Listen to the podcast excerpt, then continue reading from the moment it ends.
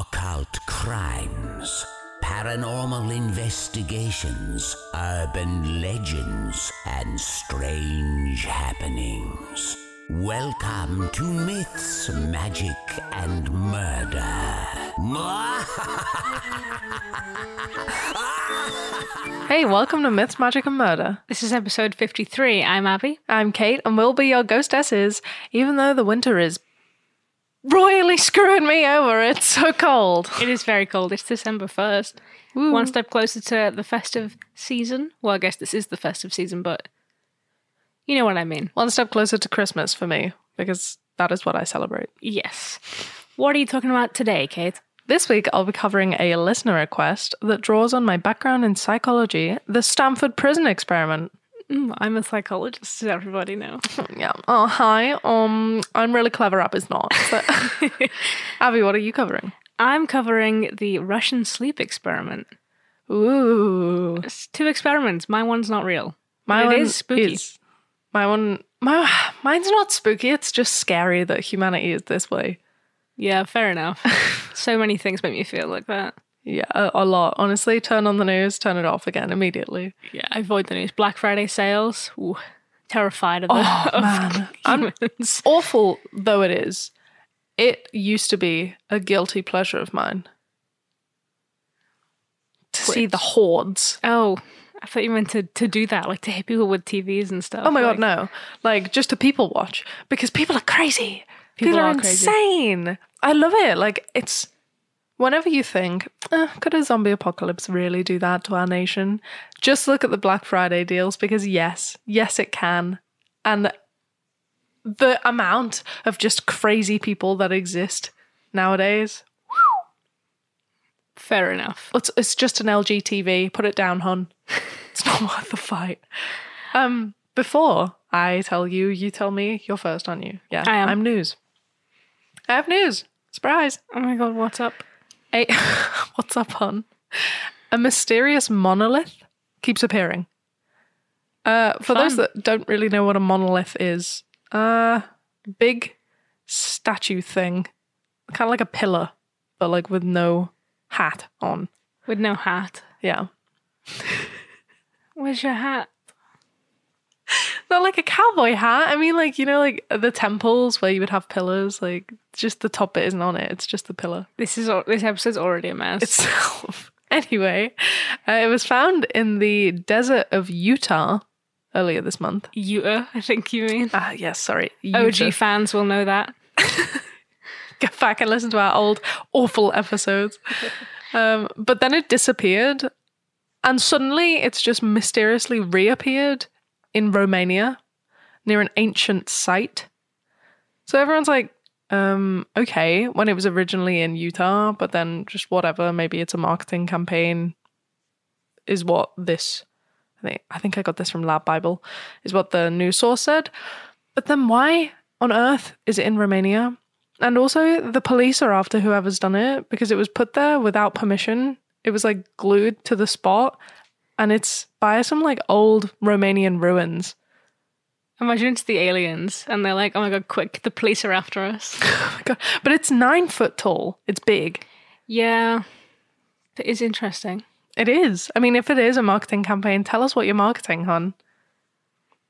People think it could be like a movie, I think, from what I've seen on the internet. Oh, really? Like a, like a sci fi movie. Still, though, wouldn't you have got permission from like local places or like not just chopped it on a ruin? I guess. Does seem a bit It's marketing or it's aliens. I mean, who else is it? Yeah, well, everyone was like, ah, it's one of the crappy Romanian um, blacksmiths we've got, I think. Um, because it's shot together not very well. It's not exactly like a sleek triangle pyramid thing. It's like welded poorly at the sides and joined just awfully. So everyone was like, ah, it's just it's just him. Fair enough. So there's the weird news. What do you think? Let us know. Yeah, let us know. What do you think, Kate? I think probably marketing, right? Or just like some absolutely madman blacksmith has just been like, here you go. Maybe do you think it's aliens?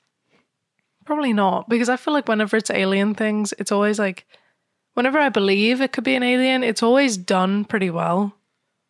like the actual statue or whatever is pretty perfectly made. Fair enough. So Yeah. the fact that it is made poorly, I'm like, would an alien be like, here you go?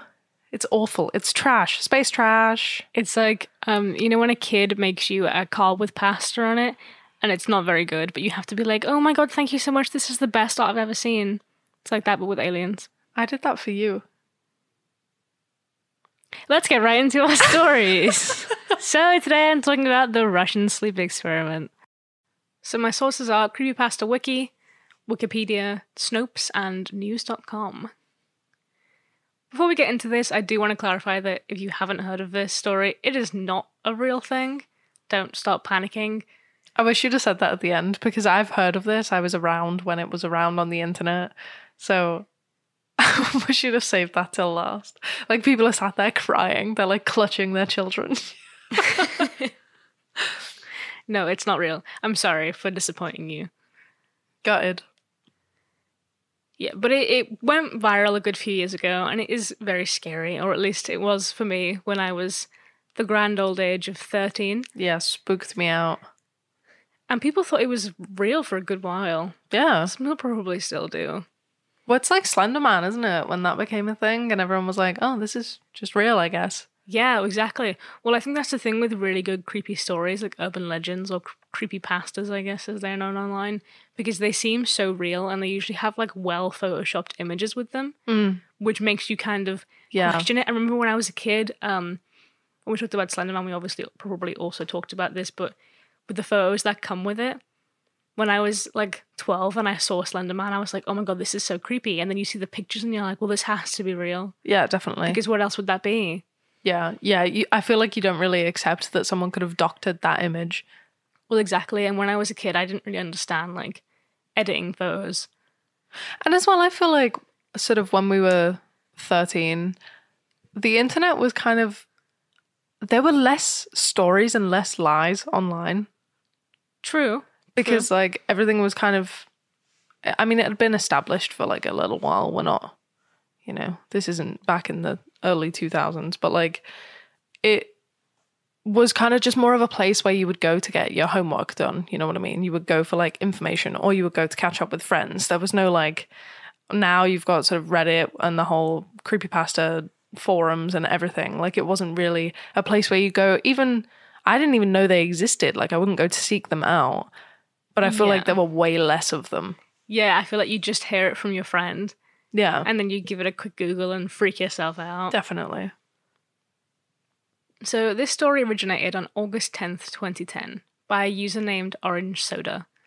We don't know the real name of the person who made the story, even to this day, which is wild because this is such a popular story and they just never came forward. It's orange soda, you fools. That's the first name Orange. second Second name soda. It was posted to a forum that asked for people to send in and create the scariest urban legend that they could. And this story actually got so popular that there's a feature film in the works about it at the minute. Wow. That's exciting. So let me tell you the urban legend. It's a little gross, it's a little gory. It's awful. Yeah, it's a bit freaky. so, Russian researchers in the late 1940s kept five people awake for 15 days using an experimental gas based stimulant. They were kept in a sealed environment to carefully monitor their oxygen intake so the gas didn't kill them, since it was toxic in high concentrations. This was before closed circuit cameras, so they had only microphones and 5 inch thick glass porthole sized windows into the chamber to monitor them. The chamber was stocked with books, cots to sleep on, but no bedding, running water, and a toilet, and enough dried food to last all five for over a month. The test subjects were political prisoners deemed enemies of the state during World War II. Everything was fine for the first five days. The subjects hardly complained, having been promised falsely that they would be freed if they submitted to the test and did not sleep for 30 days. Could you not sleep for 30 days? No, I don't even think that's possible, is it? Probably not. I think you'd just pass out. Yeah. Um, I imagine it like in The Sims when you, when your sleep need is so low. Oh, and they just like yeah, you just collapse. But no, I stayed awake for oh, I think it was thirty hours once, and it was the worst time of my life. I was so, you know, when you kind of regress to being like a toddler and everything upsets you and you don't know why you're so upset. I get that when I'm outside for too long. yeah, you don't want anything. I just want to be left alone. Like, I don't know what's wrong. and it's horrible. When you're past the point of tired and you're just like, oh, I want to go to sleep, but I can't. And at that point, you understand why babies scream. Yeah, 100%. Anyway, the conversations and activities were monitored, and it was noted that they continued to talk about increasingly traumatic incidents in their past, and the general tone of their conversations took on a darker aspect after the fourth day mark. I feel like that's really legit. It's like when you get drunk Uh huh. at a party. Well, not even that. If you're at a sleepover, you know, it starts off Yeah. with like, oh, let's talk about who you're with, you know, who have you got a crush on. Let's talk about boys. Yeah. And then, like, by 3 a.m., you're like, this one time. yeah. At like 8 p.m., you're like, oh my God, let's get takeaway. And then it hits one, and you're like, this is why I'm unable to like love. yeah. Yeah. And then it hits 3 and you're, you're a toddler. Yeah. Maybe that's just me and you hanging out. That's every single This is night. why we're yeah. not allowed to do sleepovers, Kate. After five days, they started to complain about the circumstances and events that led them to where they were and started to demonstrate severe paranoia. They stopped talking to each other and began alternately whispering into the microphones and one way mirrored portholes. Oddly, they all seemed to think that they could win the trust of the experimenters by turning over their comrades, the other, the other subjects in captivity with them, at first, the researchers suspected this was an effect of the gas itself. After nine days, the first of them started screaming. He ran the length of the chamber repeatedly, yelling at the top of his lungs for three hours straight. He continued attempting to scream, but he was only able to produce occasional squeaks. The researchers thought that he'd physically torn his vocal cords. The most surprising thing about his behavior was how the other captives reacted to it, or rather, they didn't react to it. They continued whispering to the microphones until the second of the captives started to scream. The two non screaming captives took the books apart, smeared page after page with their own feces, and pasted them calmly over the glass portholes. The screaming promptly stopped. So did the whispering to the microphones. After three more days passed, the researchers checked the microphones hourly to make sure they were working, since they thought it was impossible that no sound could be coming from the room with five people inside. Mhm. The oxygen consumption in the chamber indicated that all five must still be alive. In fact, it was the amount of oxygen five people would consume at a very heavy level of strenuous exercise. On the morning of the 14th day, the researchers did something they said they would never do to get a reaction from the captives.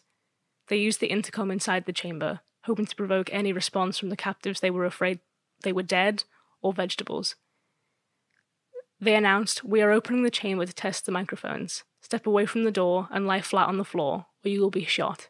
Compliance will earn one of you your immediate freedom. To their surprise, they heard a single phrase in a calm voice respond We no longer want to be freed. Debate broke out among the researchers and the military forces funding the research. Unable to provoke any more response using the intercom, it was finally decided to open the chamber at midnight on the 15th day. The chamber was flushed of all the stimulant gas and filled with fresh air, and immediately voices from the microphones began to object. Three different voices began begging, as if pleading for the life of their loved ones, to turn the gas back on. The chamber was opened, and soldiers sent in to retrieve the test subjects. They began to scream louder than ever, and so did the soldiers when they saw what was inside. Four of the five subjects were still alive. The food rations past day five had not been so much as touched. There were chunks of meat from the dead test subject's thighs and chest stuffed into the drain in the center of the chamber, blocking the drain and allowing four inches of water to accum- accumulate on the floor. Precisely how much of the water on the floor was actually blood was never determined. All four surviving test subjects also had large portions of muscle and skin torn away from their bodies. The destruction of flesh and exposed bone on their fingertips indicated that the wounds were heavily inflicted with hands rather than teeth, as the researchers initially thought. Closer examination of the positions and angles of the wounds indicated that most of them, if not all of them, were self inflicted. The abdominal organs below the ribcage of all four test subjects have been removed, while the heart, lungs, and diaphragm remained in place. The skin and most of the muscles attached to the ribs had been ripped off, exposing the lungs through the ribcage. All the blood vessels and organs remained intact, and they'd just been taken out and laid on the floor, fanning out around the bodies of the subjects. The digestive tract of all four could also seem to be working, digesting food. It quickly became apparent that what they were digesting was their own flesh that they'd ripped off and eaten over the course of days. Many of the soldiers were Russian special operatives at the facility, but still many refused to return to the chamber to remove the test subjects. They continued to scream to be left in the chamber and alternately begged and demanded that the gas be turned back on, lest they fall asleep. To everyone's surprise, the test subjects put up a fierce fight in the process of being removed from the chamber. One of the Russian soldiers died from having his throat ripped out. Another was gravely injured by having his testicles ripped off and an artery in his leg severed by one of the subject's teeth. Another five of their soldiers lost their lives, if you count ones that committed suicide in the weeks following the incident. In the struggle, one of the four living subjects had his spleen ruptured, and he bled out almost immediately. The medical researchers attempted to sedate him, but this proved impossible.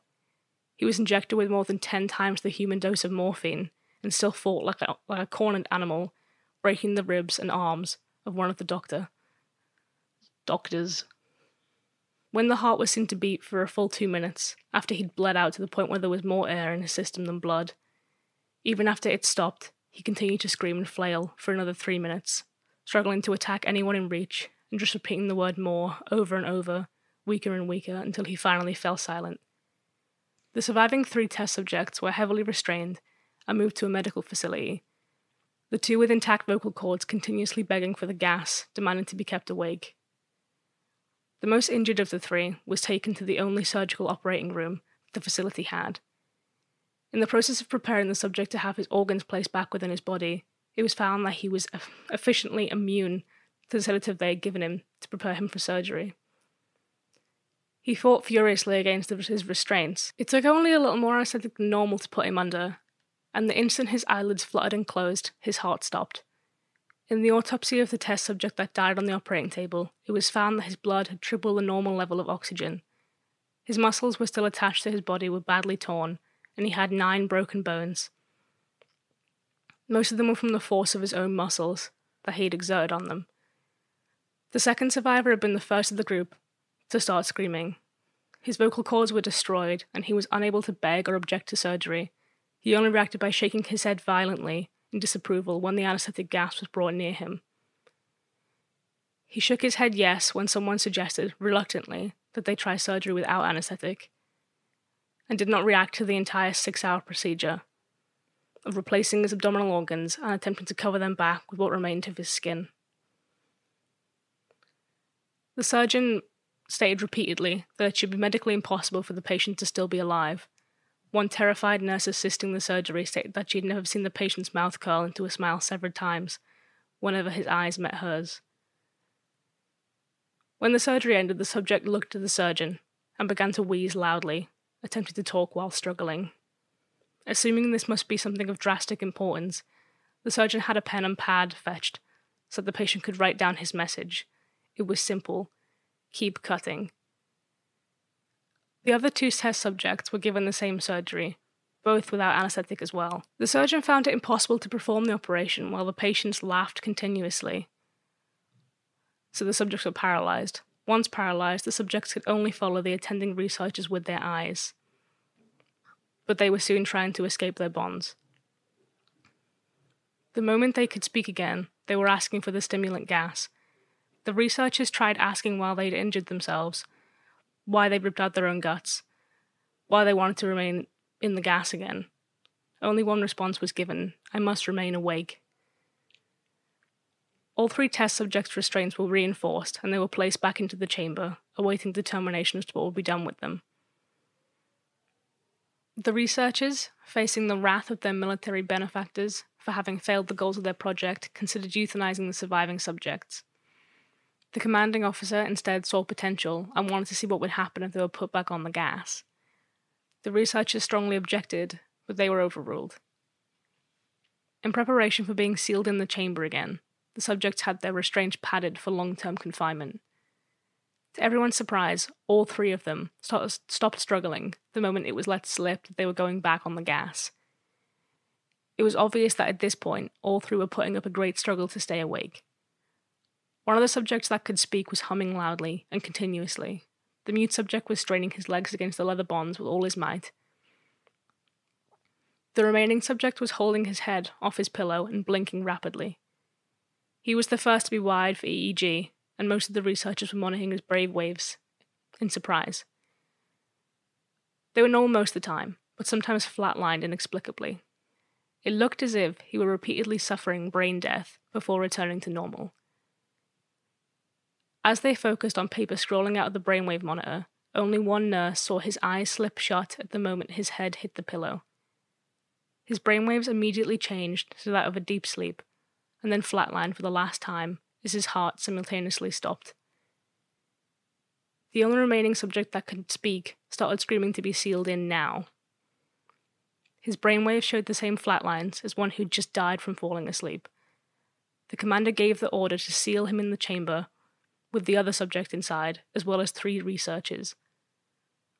One of the three immediately drew his gun and shot the commander point blank between the eyes, then turned the gun on the mute subject and blew his brains out as well. He pointed his gun at the remaining subject, still restrained to a bed, as the remaining members of the medical and research team fled the room.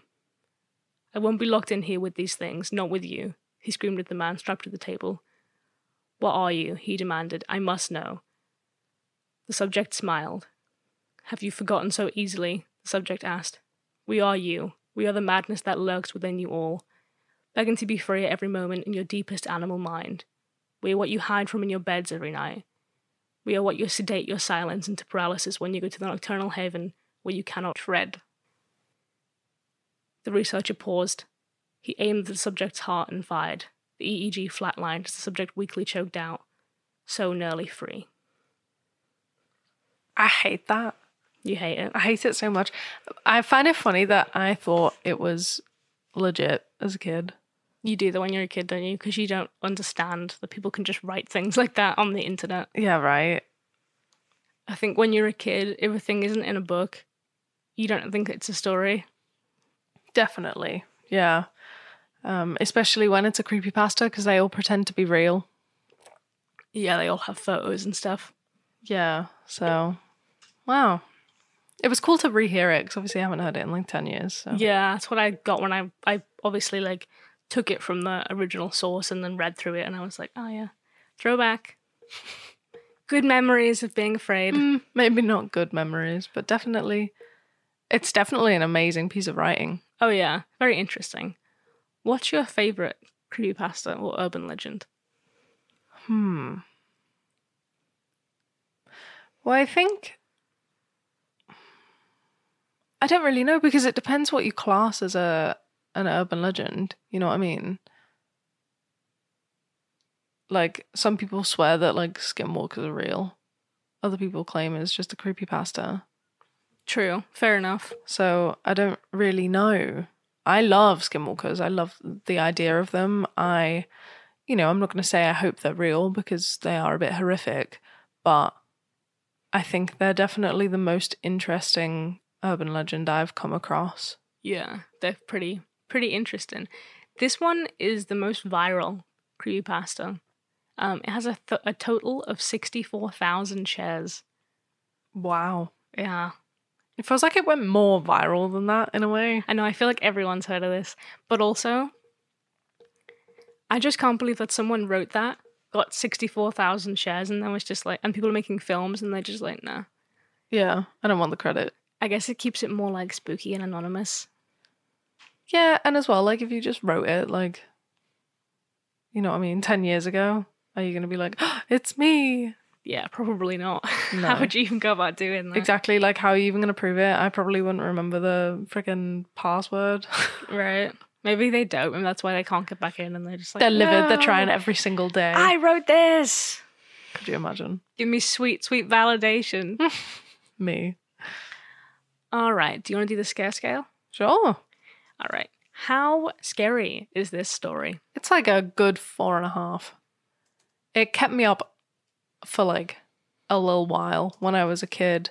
So obviously now it's not super scary, but I feel like I've been exposed to a lot more scary media. Definitely. And real scarier stuff. Definitely, well, rather yeah. Than like, ooh, Exactly. spooky, non sleeping people, zombies. In terms of a scary story, it's very scary. yeah. How dangerous? None, because it's not real. Likelihood?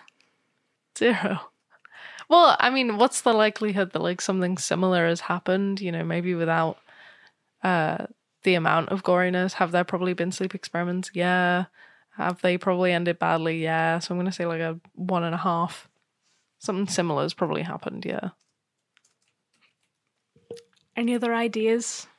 Or just a fun internet story? I think just a, I think all I'm gonna say is a fun internet story because I do not want to believe it could be any more than a fun internet story. I completely respect that. I completely respect that. Fair.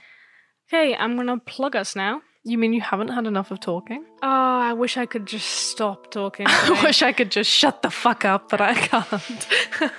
if you like the podcast and you want to go follow us on social media, you can do that at Myths Magic Pod on Facebook, Twitter, and Instagram.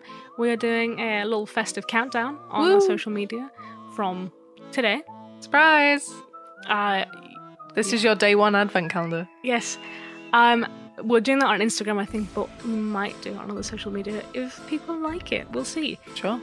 Also, if you want to support us on Patreon and give us a little dollar dollar for your uh, holla holla, God, God, shut up. but you can do that at patreon.com forward slash Myths Magic Murder. Over on Patreon, we don't have any tiers. Uh, we got quite the little squad going at the minute, don't we? It's quite nice. Very wholesome. Yeah. Uh, we tell you guys what the episode's going to be in advance. We do like some extra little stories. You get 10% off our merch, which you can get on mythsmagicmurder.com. And it's just a really nice time. It's a wholesome time. You can chat to us, we can chat to you. Do whatever you want. Tell us what you want to hear more of. Also, if you have any terrifying tales, scary stories, or haunted happenings, you can email those over to us on mythsmagicandmurder at gmail.com. Alright, one second. Okay, so I'm going to get straight into mine. My sources are prisonexp.org, Wikipedia, simplypsychology.org, and thoughtco.com. Okay, so back in 1973, a guy called Zimbardo got with a group of his colleagues and decided he wanted to know more about prison mentality. For those that don't know, uh, Zimbardo, it, Philip Zimbardo, was born in 1933, I think. I wrote 1993. I don't know why, because I do not know how on earth he was doing a study in the 70s. Well, is going well for me. He was born in New York City in some year. Since then, he's become a hugely influential psychologist. His background lies in social psychology, meaning the study of behavior, because that's what psychology is, of different groups of people rather than individuals. He's been a part of many notable psychology studies, one of which is, as I mentioned, the Stanford Prison Experiment. The experiment was originally set up to see why prison guards were reported to be pretty brutal in American prisons, whether the system was employing people who had a sadistic streak in their personality, which would be dispositional reasoning, as it would be the guards' disposition affecting their behavior, or whether it was the environment of the prison itself causing the brutality, making it a situational factor. We all on board, yeah. Sure. Psychology, big words. I'm trying to explain them. Brain go brr. Zimbardo originally theorized that it was the situation of the prison that made the guards act like this, so he set up the experiment. Let me just give you guys a quick disclaimer about psychology. The ethics of psychology is so much better today than it was in the 70s. There are so many forms you have to fill out. You have to get an ethical agreement before starting a study so that it can be recognized by psychologists and actually like published. Uh, to give you an idea, if you're going to work with anyone, let alone a vulnerable population, you need to informed consent. What is that? You may be asking. Basically, you can't be like, "Hey, you want to do my study? Yeah, great." That that is not informed consent. I mean, I guess they've given you consent, but you kind of need to give like a bit of a basis, a rough idea of what the study's going to be on, without telling them too much that they act how they think you want them to act. You with me? Yes. Also, you can drop out whenever you'd like uh, in a study nowadays. Um, and researchers have to give a debrief explaining what happened and why it happened and give like helpline numbers and stuff. Obviously, back in the 70s, psychologists didn't really care if they gave you long lasting trauma, they just wanted to see what would happen. So, in 73, Zimbardo put out an advert in the newspaper asking for young men to take part in a psychology study looking at prison life, and they'd be paid a handsome £15 per day. Don't trust that. It works out to around $88 in money nowadays. So, $88 a day. That's pretty good. Exactly. The newspaper ad got 75 responses back. So the team filtered out candidates with psychological issues, medical disabilities, or a history of crime or drug abuse. This wasn't so that basically it was just so that they had a very similar population all round and people wouldn't act differently because of their past experience in like prison or like whatever. They were assigned to either a guard group or a prisoner group, just by chance. And there were 24 people in general because they filtered the others out. They were all men, all middle class, all reasonably intelligent. And there were 10 prisoners, 11 guards, two reserves, and one dropped out. So, let's get to the theatrics of it all. The juice. So, none of the men even knew if they'd been selected for the study. Zimbardo had been talking to the local police, and they'd agreed to arrest all of the men, just the prisoners, not the guards, off the street without warning. They were told they were being arrested for armed robbery and burglary, and then they were put in the back of the police car, taken to the station, given their Miranda rights, fingerprinted, etc., mugshots, the whole shebang, That's terrifying. and they were left blindfolded in a holding cell. Love that. Wow, fun. Sounds healthy. Yeah, I know, we're off to a great start. Then they were taken to Stanford's psychology department, although it looked completely different. Basically, what they'd done is they had the corridor of the department and they had changed all of the doors to the lab rooms with doors that had steel bars and cell numbers, so it looked like a prison. The corridor itself was referred to as the yard, where prisoners could walk, eat, and exercise, and that was it. Apart from that, they were just in their cell. They had to be blindfolded and led to the toilet by guards when they needed it. And a small storage cupboard was turned into solitary confinement. There weren't any windows or clocks, so they could not tell how much time had passed. And there was an intercom in every room, which kind of bugged it so that they could see if anything was going going down, but also to give like announcements. When the prisoners were escorted into the prison, they were strip searched, sprayed down as if to like delice them, and they were put in uniforms that were similar to a dress as a form of humiliation. And it had their inmate number on. The numbers were the only way prisoners could talk about themselves or other inmates. Names weren't allowed at all. They also had to put a stocking over their hair, you know, like tights, Yeah. but like stockings. I always imagine it like a you know like a Christmas stocking. Yeah, I know. I, that's like, why I got in there quick. I'm like, flesh colored stocking. No, I know what it is, but like when you say it like that, I'm like, mm, fun hat. Yeah. To mimic shaving their heads, and a chain was locked around one ankle. Guards, on the other hand, had to wear sunglasses to prevent eye contact and khaki shirts and trousers.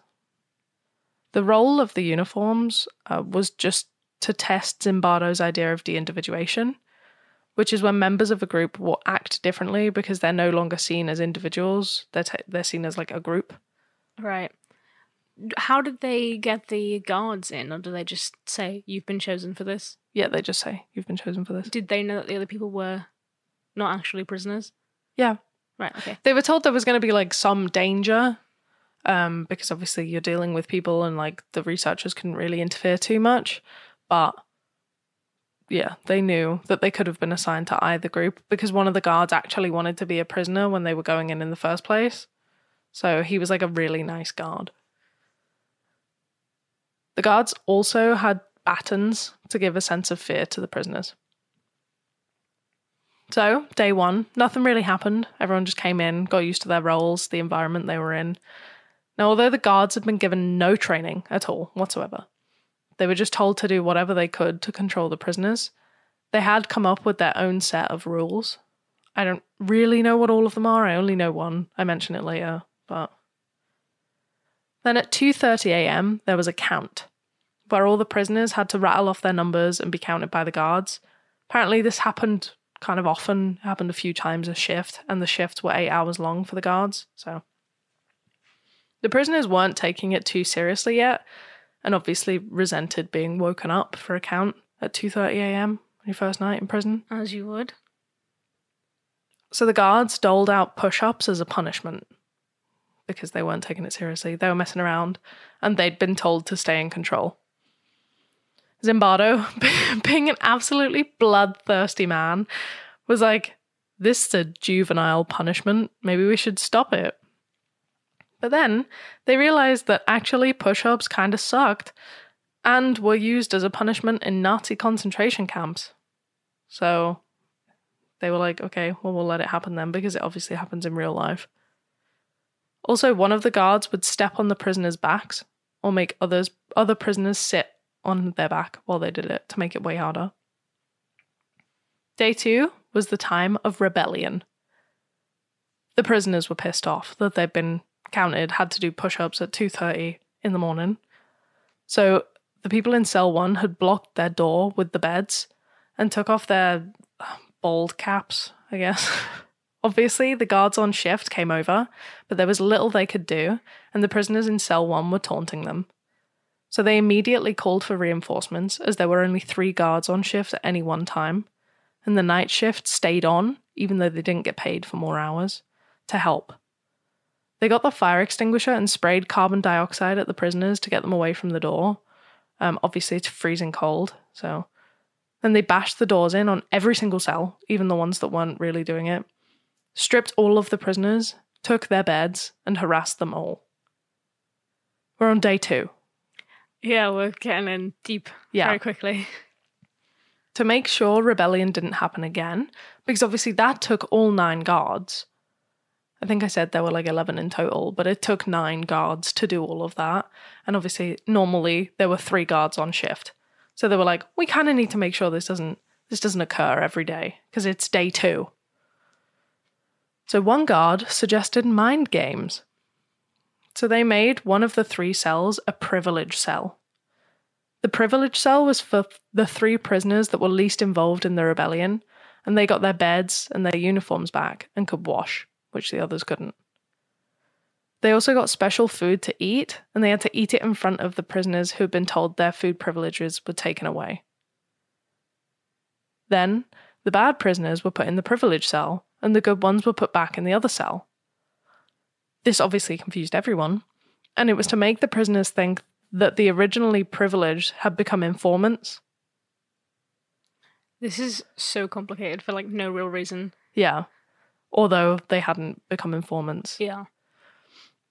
It basically was just a way to split everyone up, make everyone not trust each other, and it worked immediately. Also, from this point forward, the guards became more and more aggressive because they saw the prisoners as troublemakers rather than just people taking part in a study. They started to kind of like assign danger to them. From here, going to the toilet became a prisoner privilege, and the guards left a bucket in each cell and would sometimes just leave it full. Whether the prisoners could smoke was regulated, and their mail was censored, so it was pretty much just a prison. It's crazy, isn't it, that like you can tell someone that they're in charge of people and like for no real reason they'll just be like, Okay, Yeah, right. let me take this really seriously. I know it's like crazy. you know it's not. You know that's just Steve from down the road. What yeah, are you that's doing? just a guy. Yeah. Like it could have been you. They decided who was going to be a prisoner and who was going to be a guard by the flip of a coin. Exactly. Like it's just insane that you would take it that seriously that quickly as well. Yep. But I guess that's the point. Speaking of legit prison, prisoner 8612 was having a breakdown only 35 hours into the study starting. So he had a meeting with the guards to ask if he could leave. They then called him weak and offered him the choice to become an informant in exchange for being left alone by them. Then they told him to think it over, and he was escorted back to his cell. And he had another breakdown, and he told all of the others, You can't leave, you can't quit. Because he tried, and they just wouldn't let him. That's horrific. Yeah. It's honestly terrifying. I do not know what I would do in that in that instance. Yeah, right. Then 8612 would scream, see red, completely lose his mind. He was just distraught entirely. The researchers realized he needed to leave, so they let him out. When Zimbardo was looking back at this, he realized he'd adopted the role of prison superintendent more than he'd realized. Because when 8612 started acting up, he thought he'd done it as a ruse to escape, like he was a real prisoner. Wow. Yeah. So, as I said, Zimbardo was the, the superintendent, and one of his researchers was the warden, but they just took on those roles.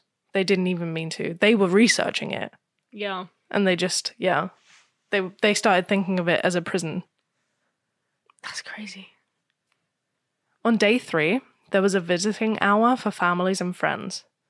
Since they didn't want the visitors to be horrified and take their loved ones with them, the guards forced the prisoners to wash, shave, and clean their cells. Everyone was fed a big dinner while music played through the intercom. It was a merry time. Even the visitors were made submissive by the study, as they were forced to sign in, wait half an hour, only go in groups of two, and constantly be under guard supervision. And nobody disagreed. Wow. No one at all. It's crazy. That is crazy. Like, it's, especially if you're an outsider, surely you'd be like, this is just a psychology thing. No. Yeah. Just let me see my husband, you know? Well, I remember when we were learning about it, we were learning about perceived authority. So, like, if someone dresses a certain way, you're just going to follow him. Yeah. Unless maybe they thought that it was just like, oh, I don't want to, like, fuck up the study. Well, they were complaining, Oh. but they all just did it. Oh, that's, yeah, that's interesting. Some parents hated seeing their sons in a tired and distressed state, as you would. But instead of literally just taking them home with them, they appealed through the prison to Zimbardo to ask for the release of their sons. What? Yeah. At which point he was like, What's wrong with your son? Can he not handle it? Obviously, so that the son would stay in the study. And the parents were like, Uh, yeah, of course he can. He's a strong boy. And they just left. I'd be like, Mom, please. Yeah, right. I'd be like, with call you." me a weakling, call me anything you want, take me home. It's awful. After all the visitors had left, the guards caught wind of an escape plot. The guy they let out earlier, 8612, was rumored to be gathering people to break in and get all of the other prisoners out. At this point, Zimbardo really didn't act like a psychologist. Instead of recording all of the events that day, he moved all of the prisoners up to the fifth floor, all of them blindfolded and chained together, while he sat alone and waited for the escape party. He was going to tell them that the experiment had finished and everyone was free. The escape was just a rumour and no one showed. Wait, What? why? Why what? Why did that happen? Why did he do that? Because he wanted the study to keep going. He didn't want them to leave. Oh. So he was just going to straight up lie. So if 8612 came back in and was like, Where are they? We're busting them out. He's going to be like, What are you talking about? It's over. Just go home. what an absolute madman. I know. He's crazy. And he says it all afterwards because one of these sites was his site. And I got a lot of the information from the stuff he had written because obviously it was his psychology thing study. So yeah, and afterwards he was just like, I was awful. I just became a superintendent. At least he's self aware.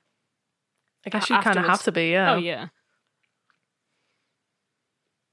Then the prisoners were returned, obviously, because there was no escape party. The guards all felt humiliated, so made the prisoners do even more physical exercise and punishment, and made them do other menial tasks like scrubbing all of the toilets with their bare hands. The next day, a Catholic priest was brought in to talk to all the prisoners, obviously by Zimbardo. He basically said to all of the prisoners that they would need legal advice to get out of there. A lot of the prisoners took him up on the offer to contact their parents for legal aid. So he did that just because I guess it mimics what happens in prison. Fair enough. Only one didn't want to see the priest, number 819. He said he wasn't well uh, he wasn't eating, and he didn't need a priest, he needed a doctor. Then he broke down in tears when talking to Zimbardo and his squad. Zimbardo took his chain and cap off from him and told him to go rest in a room further down the corridor. In response to this, every single prisoner chanted in unison Prisoner 819 is a bad prisoner. Because of what prisoner 819 did, my cell is a mess, Mr. Correctional Officer. Hmm. 819 could hear the chanting, and Zimbardo realized this and he went in and he found him sobbing uncontrollably. He said to the to the boy, he was like, Do you want to leave? Like you can leave. At which point he said he couldn't leave because the others had called him bad, so he wanted to go back to prove that he wasn't bad. Why does it matter, pal? At which point Zimbardo said, This is a quote Listen, you are not number 819. You are, and then his name. And my name is Dr. Zimbardo. I am a psychologist, not a prison superintendent, and this is not a real prison. This is an experiment, and those are students, not prisoners, just like you. Let's go. And then the boy just like stopped crying, looked up, just like I think Zimbardo described it as like he woke up from a nightmare. Yeah, like revelation. Kind Yeah. Of thing. And he was like, okay. And then he left. The next day was parole hearing day, where nearly every one of the prisoners said they would forfeit the money they'd earned just to go on parole. Wow.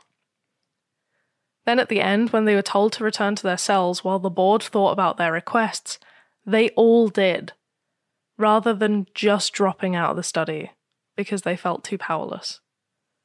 That's crazy.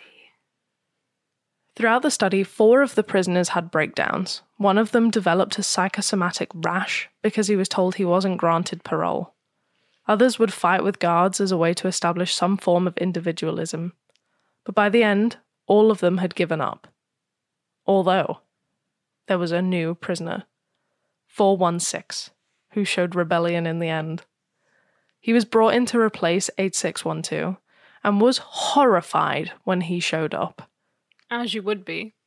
Yeah, because he showed up a few days in, so he hadn't even like been broken down. He hadn't seen the riot or anything. He was just like, "Oh my god, like people are shitting in buckets." He must have just been like, what is happening to you guys? Stop this. So he went on a hunger strike to be like, "Stop doing this" for the guards. And they tried so many ways to make him eat and just gave up in the end and chucked him in solitary confinement for 3 hours.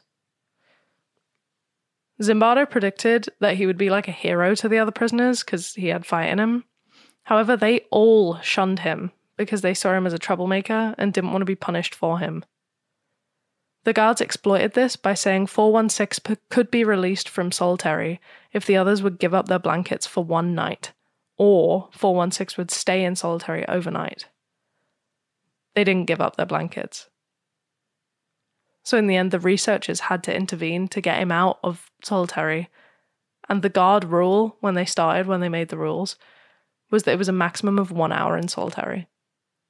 Damn. On the fifth night, a parent phoned asking. I can't believe it's been less than a week. Sorry. I know, it's insane. On the fifth night, a parent phoned asking Zimbardo to contact a lawyer, as the priest had gotten in touch with her. Zimbardo did, obviously telling the lawyer it was a study and not a real prison.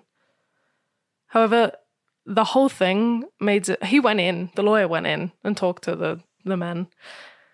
This whole thing made Zimbardo realize that it had all gone too far.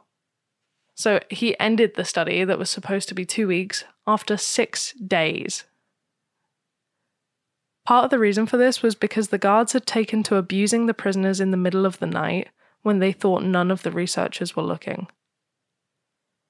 All of the guards were annoyed that the study was cut short, and none of them asked for overtime pay or called in sick once. That's fucked up, man. And that's it. A tale of just awful things being done in the name of science. I'm sure none of none of them forgot what was happening. And later in an interview, one of the guards said, During the inspection, I went to cell two to mess up a bed which a prisoner had just made, and he grabbed me, screaming that he had just made it, and that he wasn't going to let me mess it up. He grabbed me by the throat, and although he was laughing, I was pretty scared. I lashed out with my stick and hit him on the chin, although not very hard, And when I freed myself, I became angry. So, like, it just kind of shows that people were just at their wits' end. You know what I mean? Yeah. After five days. It's crazy, in it? Five days.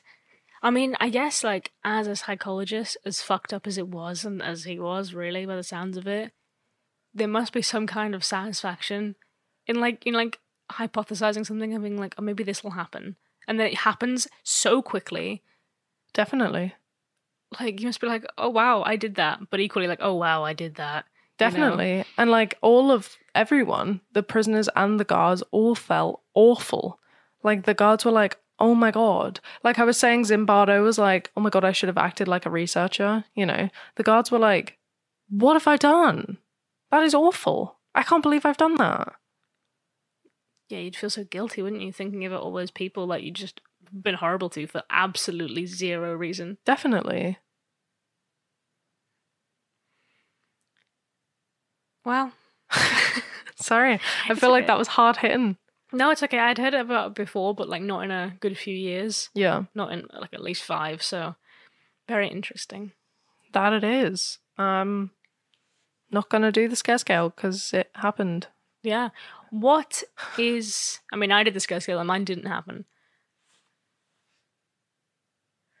What was that experiment where it was like a prison that was like a circle with the tower in the middle? Do you know what I'm talking about? Literally have no idea what you're talking about. there was like I'm sure it was a real thing. Maybe it was just a theory. I learned about it in college, but it was like um a prison that is like kind of a hexagon or like a circle, like with the cells around the inside, the outside of the circle, the inside of the circle, and then through the middle is like the watchtower. I don't have a clue what you're on about. Oh, one second. I'm gonna I'm gonna Google this. A panopticon. Oh yeah, I've just found that. I've not got a clue what it is.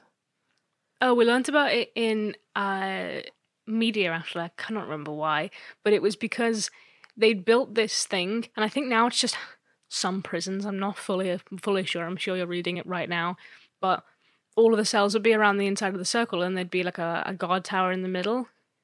And the idea was like everyone will behave better because there's absolutely no way of knowing whether they're looking at you because they can look everywhere. You know what's really interesting is that that theory, the panopticon, was made by Jeremy Bentham, who was an ethicist. He made um, the principle of utility and stuff, the greatest good for the greatest number. Right. He was the one that was like, um, he. It's just surprising that he would be coming up with like a basically a paranoia model for a prison when he's the one he's the one that where it's like would you save would you turn the car and kill four or Yeah. keep going That kind of straight yeah. Wow. Crazy. No i'd never heard of that before. Yeah, I remember we, we had to learn about it because it was just I think we were learning about like surveillance and stuff, and it's just like you are more likely to act better if you think someone's watching you, even if they might not be. You know? definitely well it ties in there was a study once and it was um basically you just it was an honor system payment and they did it by putting up a poster and it was a poster of eyes in one and then just a poster of like a cat in another or something and in the one with the eyes you kind of felt like someone was watching you so you paid more than you thought the item was worth but if it was just like a normal one it was just you just would either steal it or like not pay very much Interesting. so yeah, it's kind of the idea of being watched. I definitely think it's legit. Like Oh yeah, probably. I always act better when I'm afraid someone's watching me. It's like when I drive in the car with my dad. I'm like I'm I mean I'm a good driver anyway, don't get me wrong, but I always do everything like I'm taking my driving test whenever my dad's in the car. Yeah, you don't want someone to be like, "That's wrong. Yeah. You're being a bad person." or Definitely. But it's just embarrassing. I Yeah, like. I think that's what I have. I'm like, oh, that's awkward. Yeah. Cringe. Huh. Well, I've learned a lot today. Yeah, me too. Thank you, Kate. Good. That's quite all right. Thank you, Abby. And to all the listeners out there, don't listen before bed. Listen before bed.